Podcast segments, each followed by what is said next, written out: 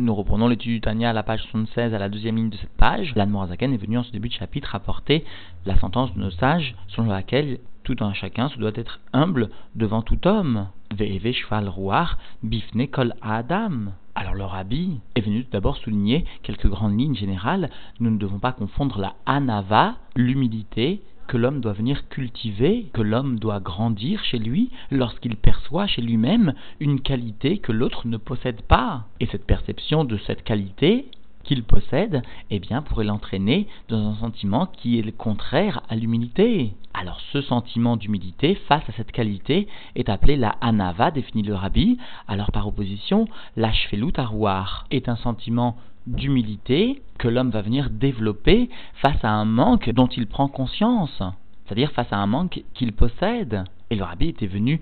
souligner pourquoi la avait rapporté ici cette girsa, bifne kol à Adam, parce que le sentiment de chevelut le sentiment d'humilité suscité par un manque qui est le mien, doit être développé devant kol, devant tout un chacun, même le kal chez Bekali, même le léger parmi les légers, à Adam, le e rapporté ici par la girsa de la vient souligner que même le goy est inclus. Je dois savoir développer un sentiment d'humilité quand je perçoit le manque qui est le mien, et cela même devant le goy. Alors la Zaken a expliqué que finalement, la raison de ce sentiment qui devait être développé était bien le fait que si un individu arrivait à fauter ou arrivait finalement dans les bassesses du monde, eh bien, cela était le fait de son macom, c'est-à-dire de sa situation qui l'entraîne justement à fauter. Alors la Zaken va expliquer aujourd'hui que quoi qu'il en soit, quelle que soit finalement quand même la situation de la personne qui faute, il est appelé un rachat d'amour au moment où il faute. Et cela parce que finalement, Dieu a créé l'homme d'une façon que le moar chalit à la lèvre betuldato. Le cerveau domine sur le cœur, et cela depuis la naissance, et donc tout un chacun, sans exception, a la possibilité de dominer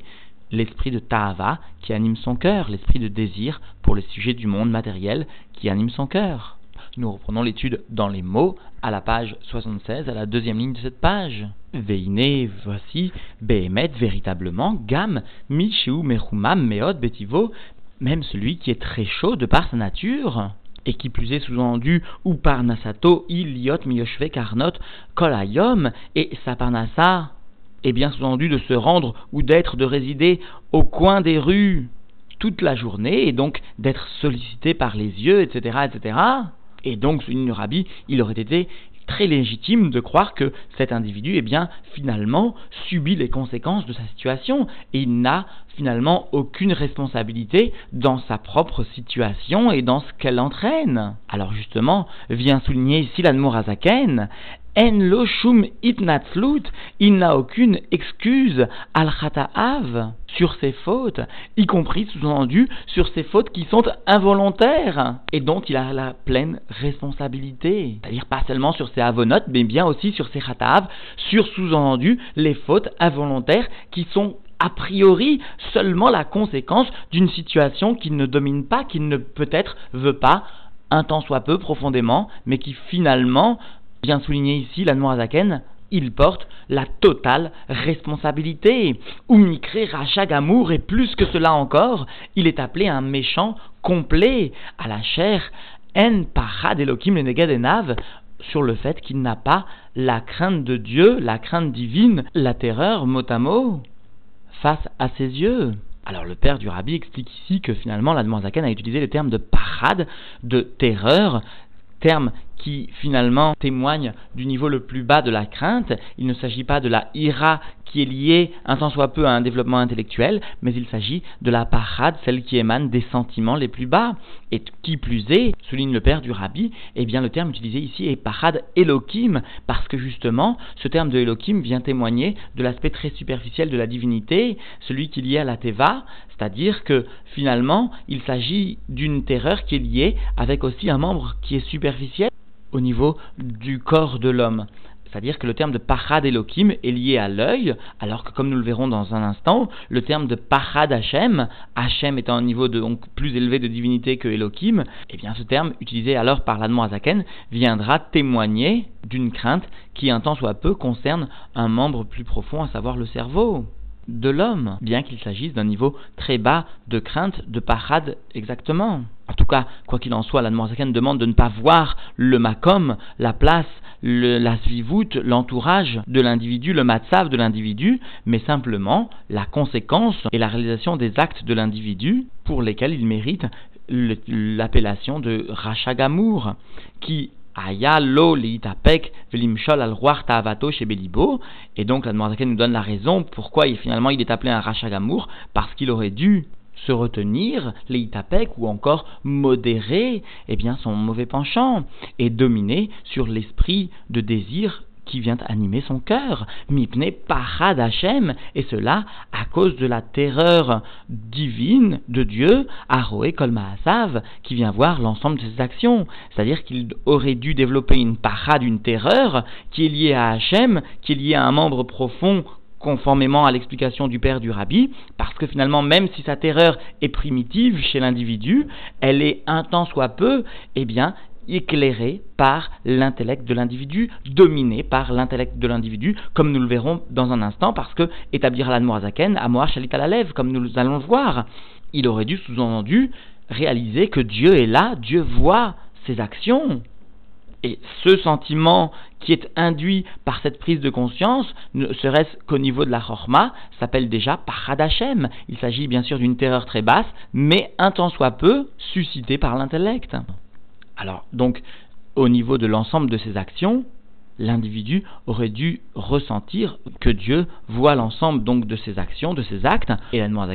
nous donne donc la base et le fondement de ce chiour que Moshe Leel, la raison finalement de la culpabilité de l'individu quelle que soit sa situation, eh bien, qui a Mohar Shalit à la lèvre Betul Dato. Comme cela a été expliqué au cours du chapitre 12 du Tanya, l'Admorzaken avait bien établi que le cerveau domine sur le cœur, et cela depuis la naissance. Cela constitue le klal de l'ensemble de la Torah Tarasidut, de l'ensemble de la Torah tout court, devant lequel personne ne peut se dérober chacun, quel qu'il soit, a finalement la possibilité de dominer les sentiments ou l'esprit de désir de son cœur, et cela par son cerveau, et cela d'une façon intrinsèque à chacun. Et d'ailleurs, la Gemara est pleine d'histoires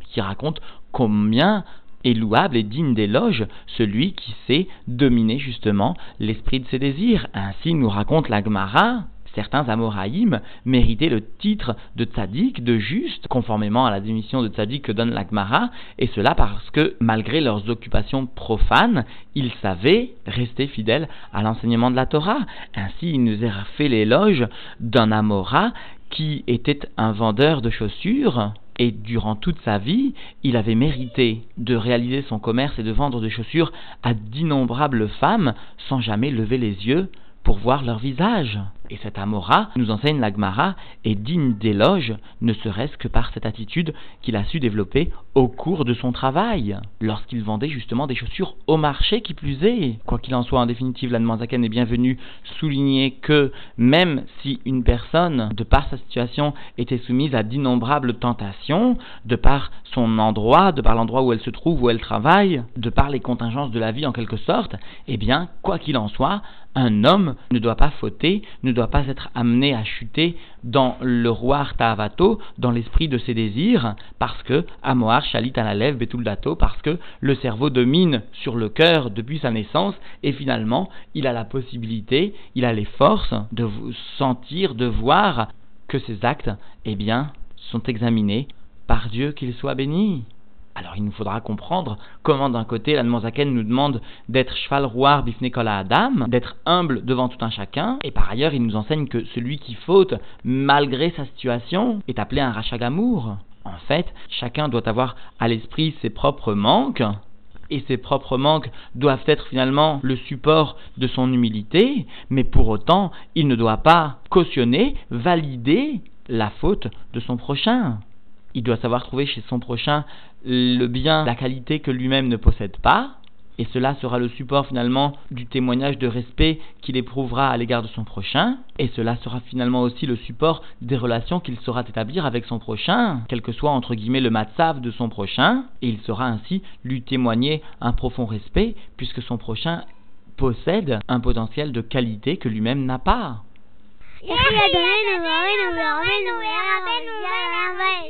Maria de Menuare, Nuberbe, Nuberbe, Nuberbe, Nuberbe,